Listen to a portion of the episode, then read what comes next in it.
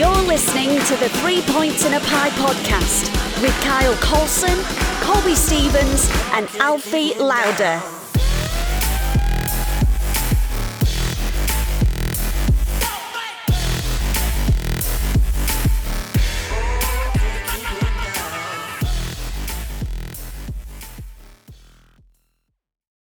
All right, guys. Welcome to another edition of Three Points in a Pie podcast. I am your host, Colby. Also with Alfie. Kyle could not join us today. He has some things going on. So uh, we just went on ahead with without him, as he said we should. We miss you, buddy. We'll see you next episode. Let's first get into talking about Chelsea. Right now, they're kind of on the fences, it seems, with a new owner possibly coming in, uh, the Los Angeles Dodgers owner, Todd Boehly. Let's get some of your perspective on this, Alfie. Well, um, position wise in the table, luckily we had a, a good enough start to the season that Mhm. we're able to kind of like limp over the line Yeah, yeah. because at the moment that is it is what we are doing. There's been, I mean, there's always big news coming out of Chelsea, but it's obviously it it broke my heart to see Rudiger go. Uh, yeah. Um, I think that I mean it's going to be a completely different defense next season. There's a lot who do you, at the same who time. do you kind of see? Who do you who do you kind of see being a decent replacement for Antonio Rudiger? I mean, that's those are big shoes to fill. I mean, he's done a lot for you guys over the last few seasons, and I feel like you know there might be somebody out there, but like who who would you choose? for an immediate uh, replacement, I would go with uh, Kounde. Yeah, Um, and we've been really strong with him with him for like the last couple of seasons. I'm also really excited to see Levi Colwill come back. hmm I think he's going to be a phenomenal defender, and I think he's going to really follow Reece James' path yeah, as opposed to to Chalobah. Chalobah is a, an awesome squad player. Um, I don't think he's got it in him to be a, a starting eleven week in week out. Yeah. I don't like talking about body shape because it, it's it's easy to point fingers, especially when you look at my body shape. But um, that's the both of us, buddy. But Chalobah he just looks like he could do with like another five ten pounds on him. yeah, It it's like he's got to fill out a little bit more just to be that centre back presence. But I mean, being able to learn off Thiago, this is going to help anyone. yeah, right So, off I the mean- bat, definitely uh, Kounde as a, a kind of like for like replacement. hmm I mean, that's that sounds probably the best fit in my eyes. Um, there's a couple of guys that I personally would like to see come up from the Bundesliga, uh, specifically from uh, the Wolfsburg side. Kevin and Babu, Maxence Lacroix, John Brooks. I mean, he's been a staple for that for that back line for a couple years now, um, and an American. Uh, so I mean, it's, it's uh, like uh, and to be honest with you, to be honest with you, I mean that's one of the reasons why I even watched that team this year is because of that uh that back line. But Mhm. only not only that, but they're uh uh one of their center mids, and he plays more of a center defensive mid role, uh Schlager. He he can make some moves, but as far as going back to the, like defensively for you guys, I could totally see you guys taking like a Kevin Mbabu and he be kind of like the counterbalance with Reece James. Right. Yeah. Yeah. The um I I trust any player coming out of the Bundesliga. Um when when teams are linked with players coming out of Italy, Uh-huh. um I I think it's kind of like a one in 10, one in 20 players can make that transition really well from Italian football to, to English. hmm But the like the German leagues, although I would say it's not as, as high quality or as high paced as Right. the EPL, they they seem to be able to just slot into teams, same as like the Scandinavians. hmm They have that tactical discipline that uh, I mean they're beasts, you know. Yeah. Yeah. Yeah. I feel like, and just watching Bundesliga this year, I mean, we all have kind of agreed upon the fact that Bayern Munich is the root of all evil in that fucking league. But, uh, but, uh, you know, if you look at a lot of a lot of these mid-table teams that are in there, there are a lot of good players, like you said, that can literally slot right in an EPL team, um, especially more on the defensive side. Definitely. I believe um you you find very few I feel like that will come out of that league as far as a forward position goes where they're going to make a lot of difference. You've only really recently seen the big names that are in there between Haaland, uh, Robert Lewandowski. And well, you saw Wout Weghorst. He was with Wolfsburg. Now he's at Burnley. Yeah, I Um, think he's going to be he, he's going to be a beast next season. He is. He is. Um, and especially being in the championship. Again, I think we've talked about this. I think that that would be a good starting play. He, he got a taste of the EPL, right? Obviously, this, the club didn't do so well this year. They're out, they're they're on the brink of relegation still. I feel like he could be, and if everybody out there is listening that has watched Ted Lasso, he's he could be almost a Dani Rojas of, of sorts. Um, you know, kind of, you know, they don't really have a Jamie Tartt, but he could be he could be that role where you know he kind of comes in and sneaks it around and says, you know what, I'm going to take this franchise on my back a little bit, yeah, Um, definitely. and I think that he should, and this is a perfect opportunity for him. As far as ownership of Chelsea, um, being that Todd Boehly does have success in other sports uh, with the MLB team, the Los Angeles Dodgers. Do you feel that a lot of that winning culture can be then translated into Chelsea? Um, or do you feel like there's going to be a little bit of hesitance on funding from that side? Um, I think uh, with his track record, um, although that I know that he's got a good he's got a good track record of spending money, they've also got a, a good money on actually producing talent. Mhm. Um, Buying with- talent too. She's yeah, with the way the season's gone, and like, ever- I mean, I've just I've been talking about myself. Uh, we've got a lot of players retiring, a lot of players leaving. I think that the stars are aligning, and there's a lot of reasons to be optimistic as a Chelsea fan. I Mhm. think that under Abramovich, managers they never got a full chance to to, Yeah. to make an impression, make a change. I think that they will, so long as Tuchel is willing to, to to stay. I think they will back him, but also with the amount of players and the amount of big personalities they're actually going out of Chelsea, Mm. he's probably like the first manager in in God knows how long that can actually really mold that team how he actually wants it. right. He can bring in the players. He's got a hell of a, a lot of academy talent that he can kind of like reap from.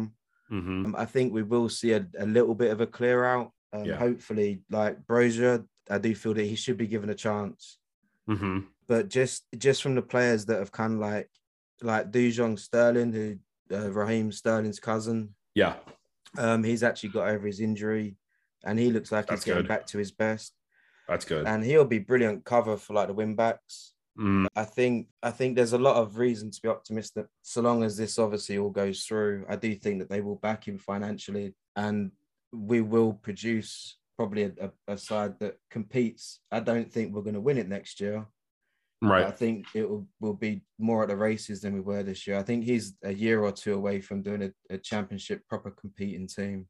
Well, that kind of that kind of sparks up a question a little bit. Um, considering that there's going to be some exits out of Liverpool, um, potential Sadio Mane, potential of Mo Salah.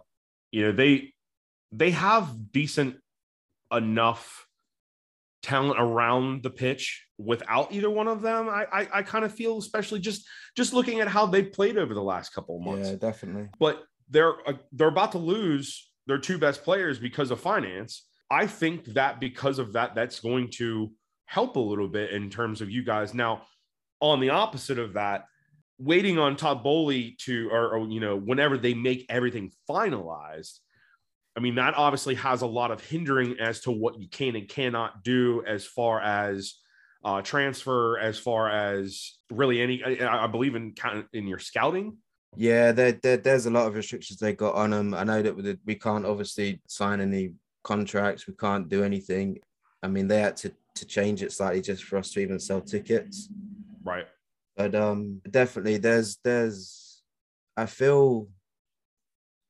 I feel with Liverpool, they've got, even if they keep the players that they've got, Mm-hmm. I think they've got one more title challenge out of that team. And then I think Klopp is going to be facing, and don't get me wrong, Klopp is a phenomenal manager, Mm-hmm. but he's going to be going through the same thing that Ferguson did at Man United, where Ferguson had to build, rebuild. You know, he built three, at least Mhm. three different teams at, at Man United. Mm-hmm. And whether they ask, ask the question this year or next season, well, like it'd be the season after. I don't know whether Liverpool will actually change the way that they play because There's not they really are- need for it. because Salah and Mane produce so many goals from the wings. I don't think there's many other players currently even playing that could kind of match that output. Mhm. If they do lose a, a Salah or a Mane uh, this coming season with Luis Diaz there, Yeah. I don't know whether he'll switch to more of an orthodox kind of like front man Man. and then Mhm. go through the middle more. Again, it I mean it's all circumstantial, but uh, I can see Liverpool losing uh, one or the other. Mhm. I don't think either one of them is exactly happy with the other one. They never seem jolly jolly mates. You know what I mean? Not at all. And I think a lot of that stems from their meetings in AFCON, especially this the last one that they had uh, with the laser yeah. with the laser pointer, pointer debacle. And I understand that that's that's been a continuous thing over the last few seasons or the last couple of World Cups that have gone into play. Mm, Or, definitely. uh, yeah, yeah, yeah. But I I have high hopes for you guys next season.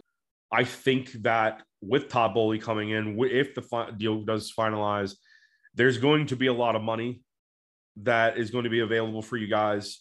There are a lot of good players that are going to be in the summer transfer uh, throughout all the leagues. So yeah, I definitely think this this summer is going to be a, a really active transfer window.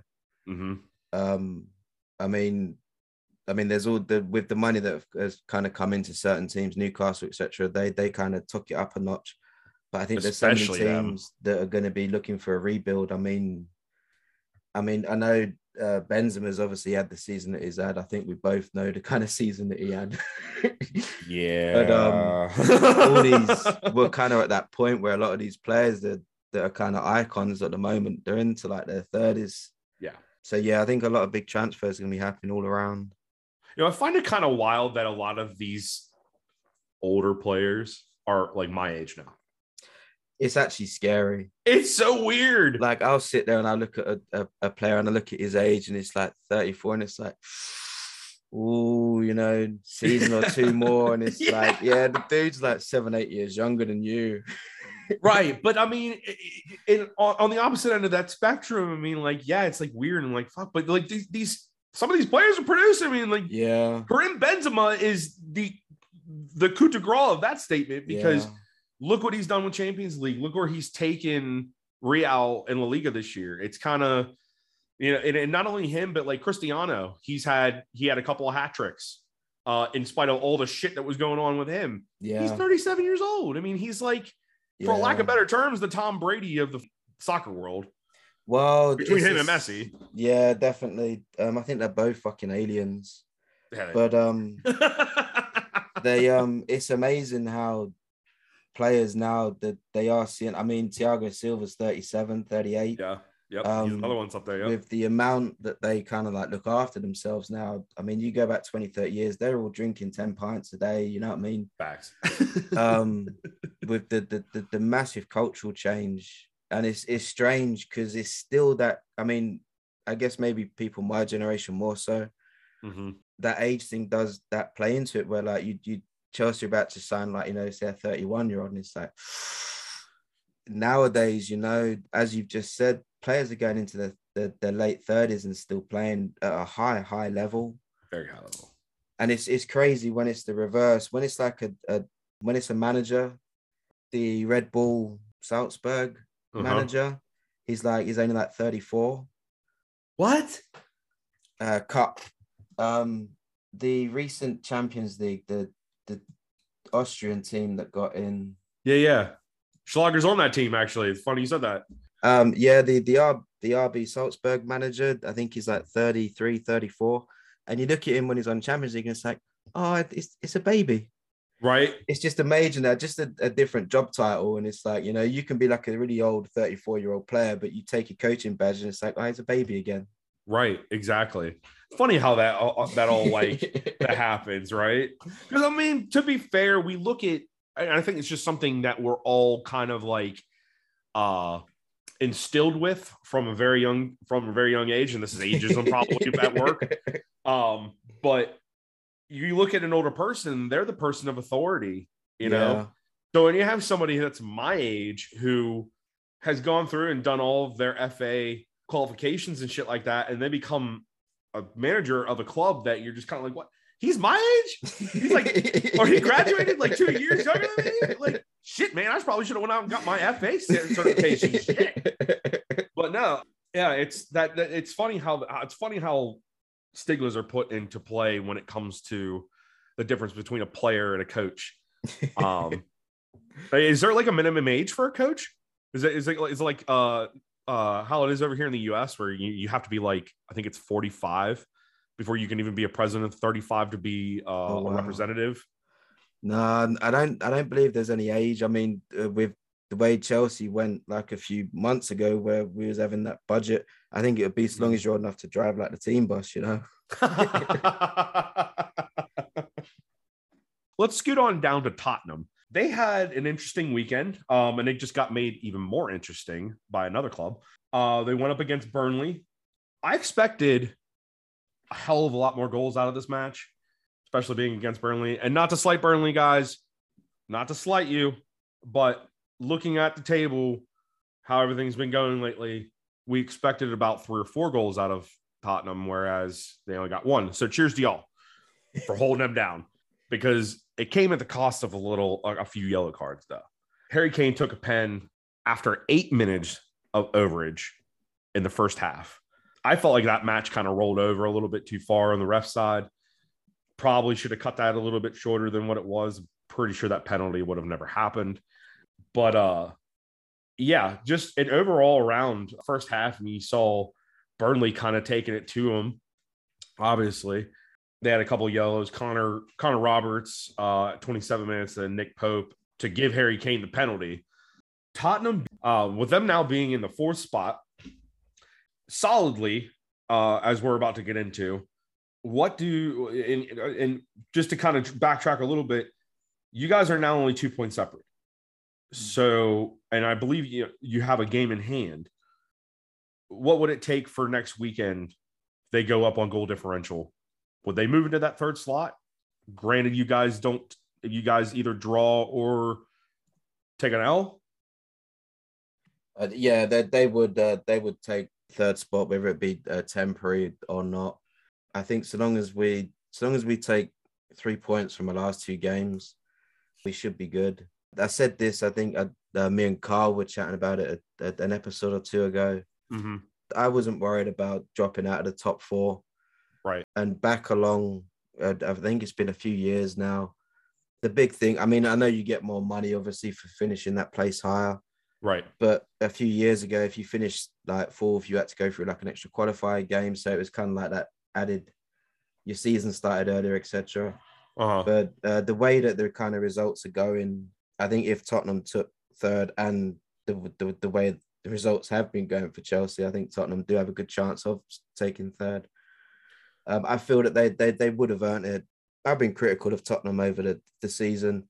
Mm-hmm. But it's like the last five, 10 games, it really does look like they've they've started really actually buying into Conte's way. Yeah. I think they've really turned around their home form. They and as you were saying about the goals, I mean they've been pretty free flowing as well.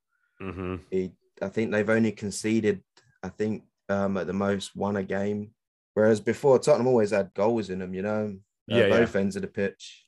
But yeah, I was expecting more goals out of this purely because of the way it is. But it, mm. it did seem that this game, it kind of like it did play into both of their strengths. Where this was a resolute Burnley. Yes. And Very this has so. been Burnley for like the last five or ten years. Burnley had their chances in the game. Mm-hmm. They just didn't have enough to kind of like put them in. I think you give Weghorst another season, Cornet. Um, I think they they they will have the creative outlets going forward. Yes, especially that tandem right there. Yeah, um, definitely the way that they've played over the last three matches, because I paid attention a little bit harder because of out the way that they the chemistry is building between them. I this is why I have high hope for high, excuse me high hopes for them if they go down the championship that they'll be able to next year at least be able to make an attempt at coming up and getting promoted. Yeah. There's there's a lot there's just a lot of chemistry there. I think I think over the summer during training there's going to be even more chemistry built. I feel like they're maybe going to add in a, a, a, few extra pieces. don't really know what they need specifically. I would probably say something that secures up the midfield a little bit more, but they have, as I've said, very good chemistry. I see a lot of good things coming out of that team. I can see a lot of good things coming out of those two players. So uh, with Conte, um, you never know how much a club is actually listening to a manager's point of view.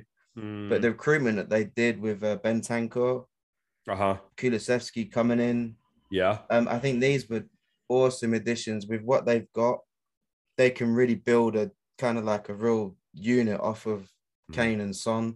hmm Well, and you've also seen uh better play out of Ryan Sessegnon. Um, Yeah.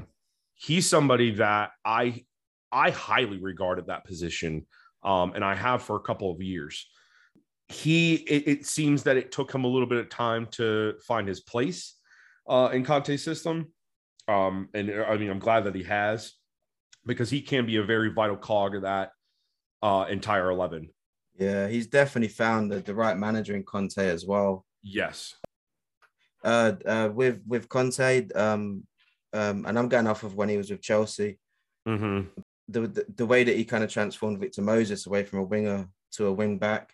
Yeah. Yeah. Um, it's almost like every team that he, he goes in to manage, there's certain players where he kind of like he knows exactly what to do to, to bring their best game out of them.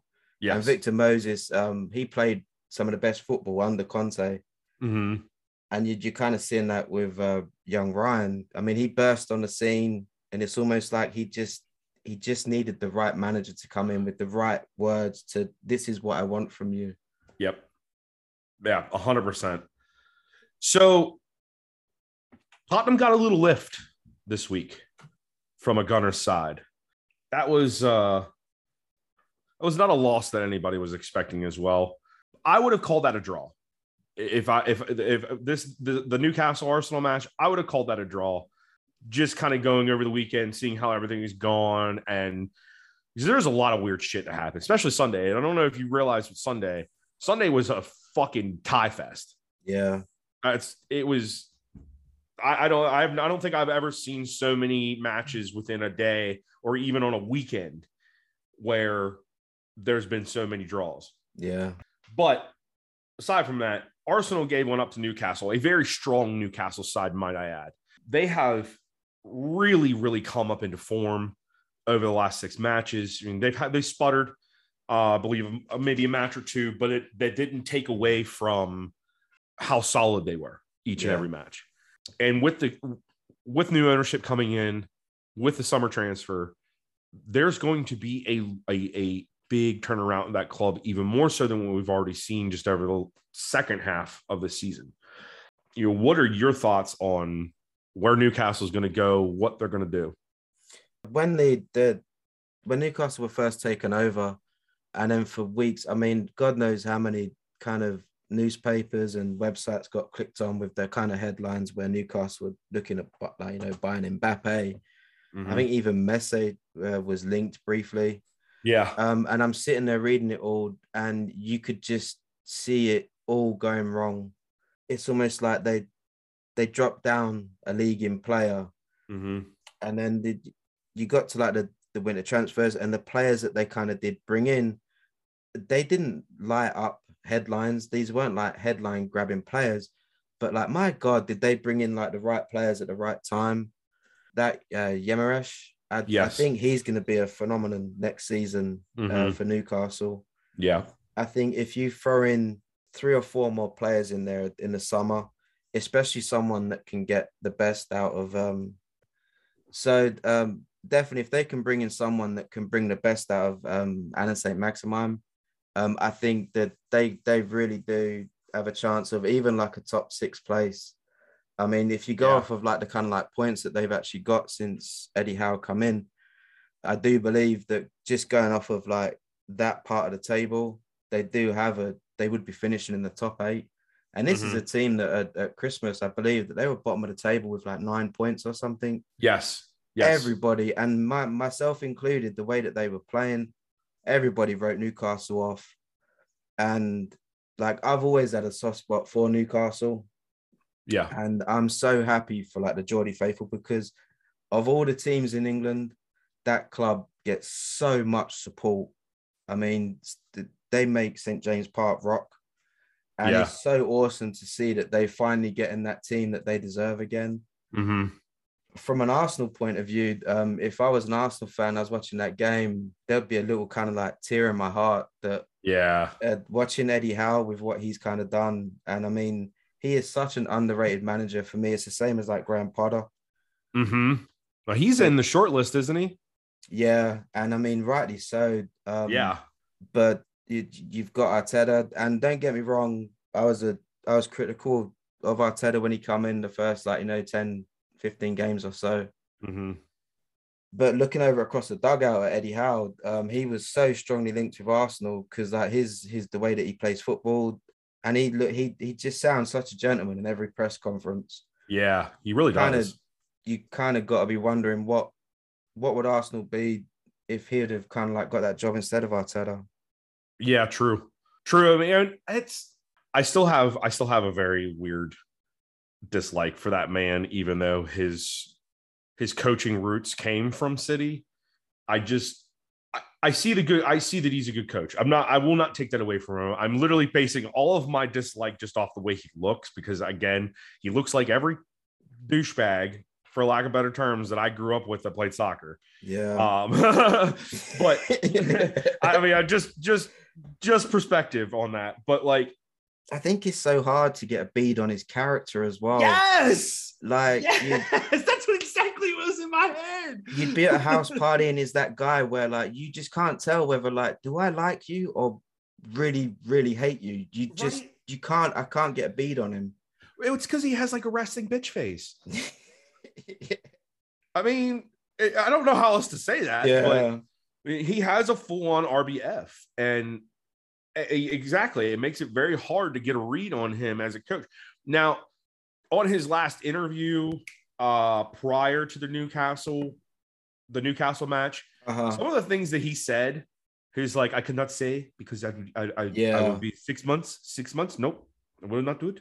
Like, good for you for holding back your shit, but like, also that should be, that should be an indicator. Like, hey, squad, you aren't doing your job. Yeah. You know, and just this match did not help that that uh, that post press conference for him. I, I I cannot imagine what he did walking into that locker room after after full time. Like I just Certainly. no no absolutely. Mm-mm. I would have want to been there. Nope.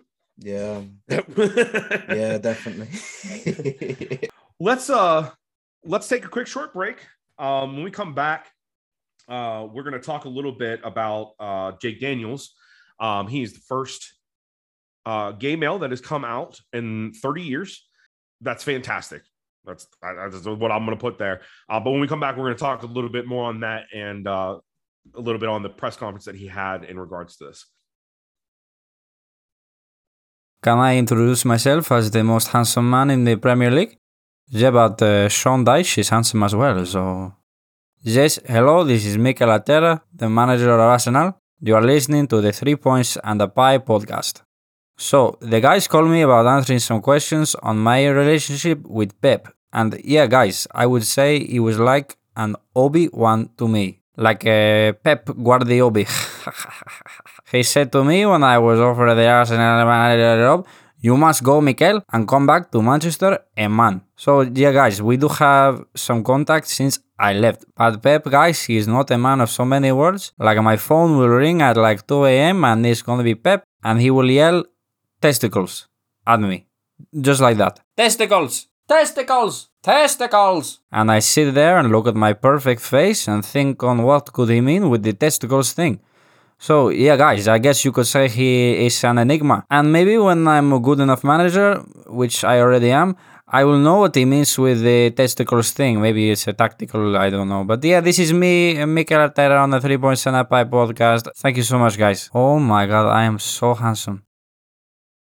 All right, guys, welcome back from the break. Um, as promised, we're gonna talk a little bit about Jake Daniels. Jake Daniels uh, did something that somebody has not done in 30 years. He has come out about himself. We applaud you for that, by the way, Jake. Congratulations, because that is a huge move. Only 17 years old. Uh, he recently signed uh, earlier this month with Blackpool. And just came out and had a meeting about this. Um, you know, it's it's crazy where we are in this world right now as far as being gay goes. I don't really agree as somebody who grew up in the sports world, um, playing sports with some of the more toxic masculine what's the other word i'm looking for? Misogynistic even um viewpoints. Um they've always made me feel uncomfortable because or being raised by a woman not having my father around whom was also gay it was it was very it was a weird very weird place for me. And now that we're in a world where it is a lot more open and now somebody such as him is comfortable enough to come out and let the world know. I think that that's just a, this is this is a great place where sports is. I think he's doing a great thing um especially especially in the world football world. There have been a couple of uh, NFL athletes that have come out in the last few years First off was Michael Sam. Uh, he was drafted by the St. Louis Rams. He kind of got, in my personal opinion, he kind of got shafted. He made it all the way through training camp. He made it all the way through preseason. They cut him the last day. I feel like there was a little foul play in that, and I believe that he has come out and said that they he felt targeted uh, in that process. That he knew that the St. Louis Rams brought him in because he was homosexual, because he was the first gay player to come out uh, in the NFL uh, or in football, in American football at least. And then I think they turn and use that against him. I, and I find that to be a bit, a bit contradicting because you're you're doing it for attention now, and you just made a spectacle a spectacle of gay people for what? You're and then you go and cut the guy. He was a very worthwhile talent, by the way. Another player, Carl Nassib, who's currently work or currently playing for the Las Vegas Raiders he's had a lot of success uh, over this past season, but you know the one thing that he made i think very clear in his opening statement about him being gay was that it doesn't that was not going to be what m- made him in this in this league or in that league.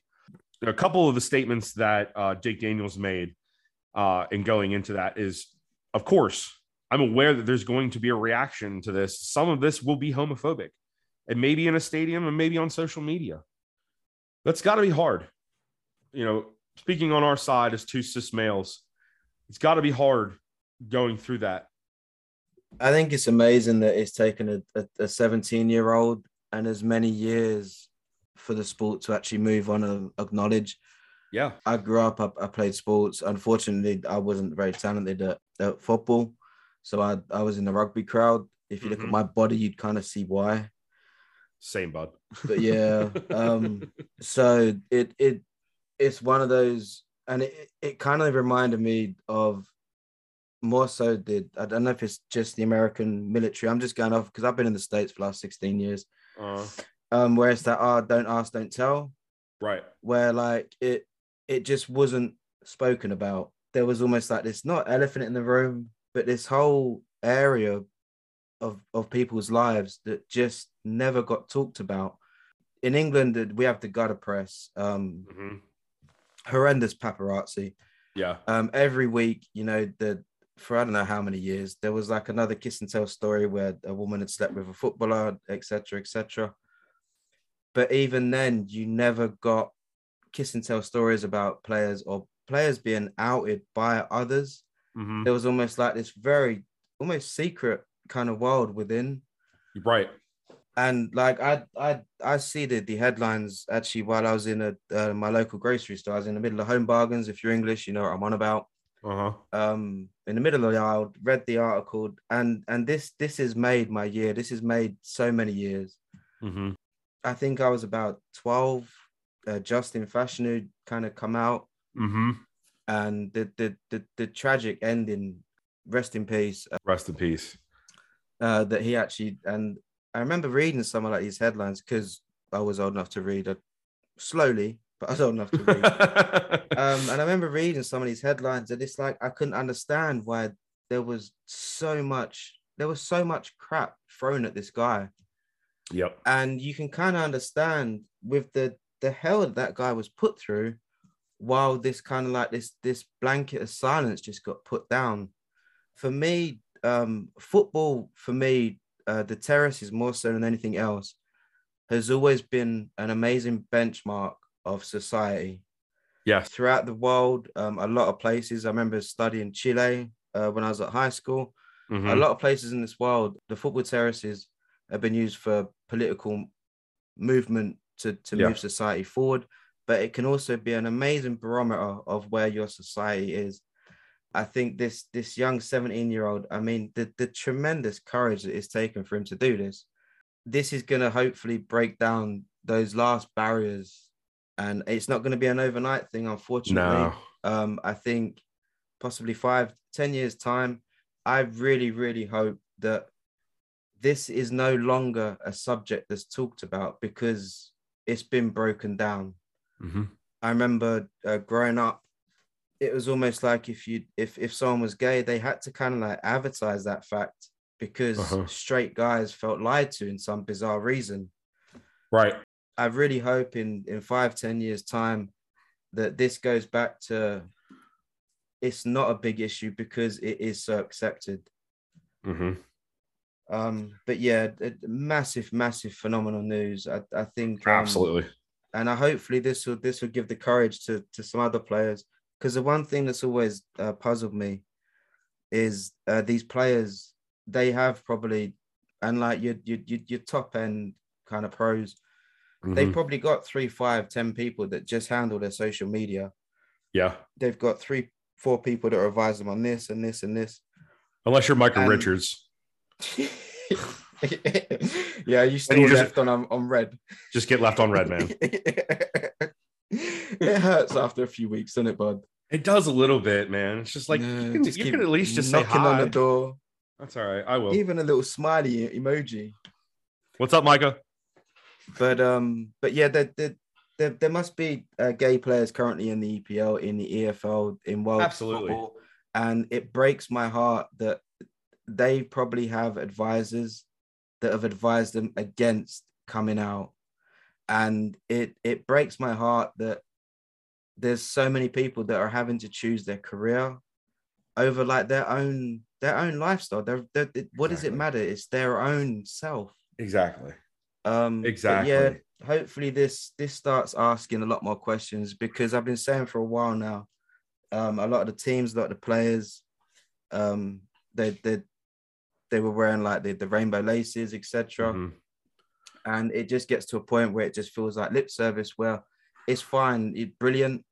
You've opened up that dialogue by wearing it Mhm. but now you have to start asking them questions you can't just leave that where it is where otherwise it's just lip service um, Right. these same clubs that as you were talking about it's it's it becomes hypocritical it becomes contradictory it becomes Yep. lip service where they piggyback on the back of something that they feel popular Yep. but the minute that it feels threatened hmm it it it no we're going to retreat back to our comfort zone Right. Which is fear.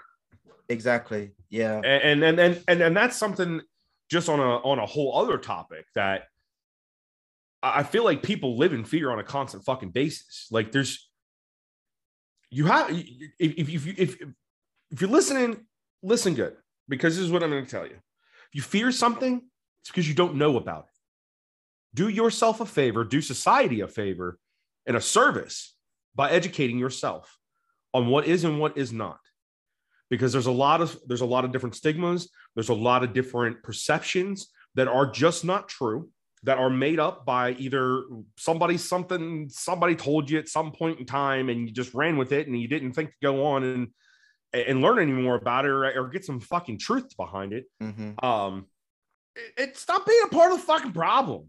Like Yeah. excuse my language but like stop being a part of the problem. There's this is this is this sport as you said has has has been a a center point for for nations for towns small communities. You know that's one of the reasons why i love the efl so much is because you have all these different levels of teams that all have that all come from these little ass towns they're all connected obviously interweave through you know certain bigger city centers london specifically um, birmingham shit like that. But in every community there's a club. You have something to connect with. You have something for your community to be brought in and feel inclusive with. So nobody really feels like left out. So when you go to a fucking uh, a West Brom match, everybody from the West Brom community that you know is probably hanging out there going to see their club, their support, and they're supporting their, you know what I mean? They're it's Yeah, there's and that's something you don't really find you don't find in any other sport, period. yeah, But it going back to inclusivity, why wouldn't you include somebody just because of their sexual orientation? If they like the way a dick looks, if they like the way a vagina looks, let them fucking be, man, because that's not your fucking issue. yeah, Straight up. I, I I'm happy in some degree of where the world has gone with this. There's still a lot of work to be done. Um, Yeah. A lot of that is in relation to religious and cultural beliefs, and that will just take time and evolution for that to you know eradicate itself. But I feel like on a whole, we're doing a good job. We're doing a better job. This this right here, Jake Daniels, what he's doing is a big step forward, especially for somebody who's so young. I 17. I can't I can't imagine being 17 and coming out not just to your parents, not just to your friends. I that that has to be hard enough. And I, I will speak on personal experience. As I said, I have a sister. She is gay. Shout out. What's up, Anna? She is gay. She came out to me at a very young age. I'm not going to say what age. I don't really feel like it's the you know details of this story are everybody's knowledge to know. But as somebody who has struggled uh, a bit and not really understanding herself, um, and then when she finally did, when she you know had more people that she surrounded herself with, it brought that to her. And I was very happy for her in that moment when she came out to me. I, I was I was proud because there was always this something in me I knew that she wasn't going to be like everybody else. And it wasn't because I at that point in my life when I kind of started having those thoughts towards her, I didn't know what fucking being homosexual was. I didn't I didn't even I didn't even know that guys and girls make babies. Like that that was completely out of my mind. You know, it takes a lot. It takes a lot of courage for somebody to to put themselves out there like this. And I, I again, uh, kudos to you. I'm happy for you, Jake. Proud of you for coming out to the world, letting everybody know this is who I am. This is who I'm going to be. If you don't fucking like it, I don't care. Excuse my language again. yeah. and no, that's my take on that. definitely watershed moment. Completely agree. This is it's a tremendous day. There, I did feel that element of sadness that it's it's it's been this long, Yeah. but at least this is is hopefully started, and a lot of those barriers can be broken down. It's about high time everybody started moving on uh, and getting out of this regressive ideal um, that we've been subjected to. But not to go on to too many more political things. Um, so yeah, pretty awesome episode. Um, again, we miss our buddy Kyle. Hope to see him get back again next week. Um, thank you for tuning in. Like, share, comment, subscribe on all of our social medias Twitter, Facebook, Instagram. Uh, you can find us at Three Points in a Pie or Three Points in a Pie podcast. Uh, you can also find us on YouTube at Three Points in a Pie podcast. Uh, we post all of our episodes weekly. Um, go tell your mama, go tell your daddy, go tell your sister's friends, go tell your brother's friends. I don't care who the fuck you tell, just tell somebody. Until then, we'll see you next time. Scratch the sun. I walk away. I better run. And I need to know if you're feeling fine. Cause I'm feeling numb. We got a city to run. So let's blow the roof. Scratch the sun. I walk away. I better run. And I need to know if you're feeling fine. Cause I'm feeling numb. We got a city to run. So let's blow the roof.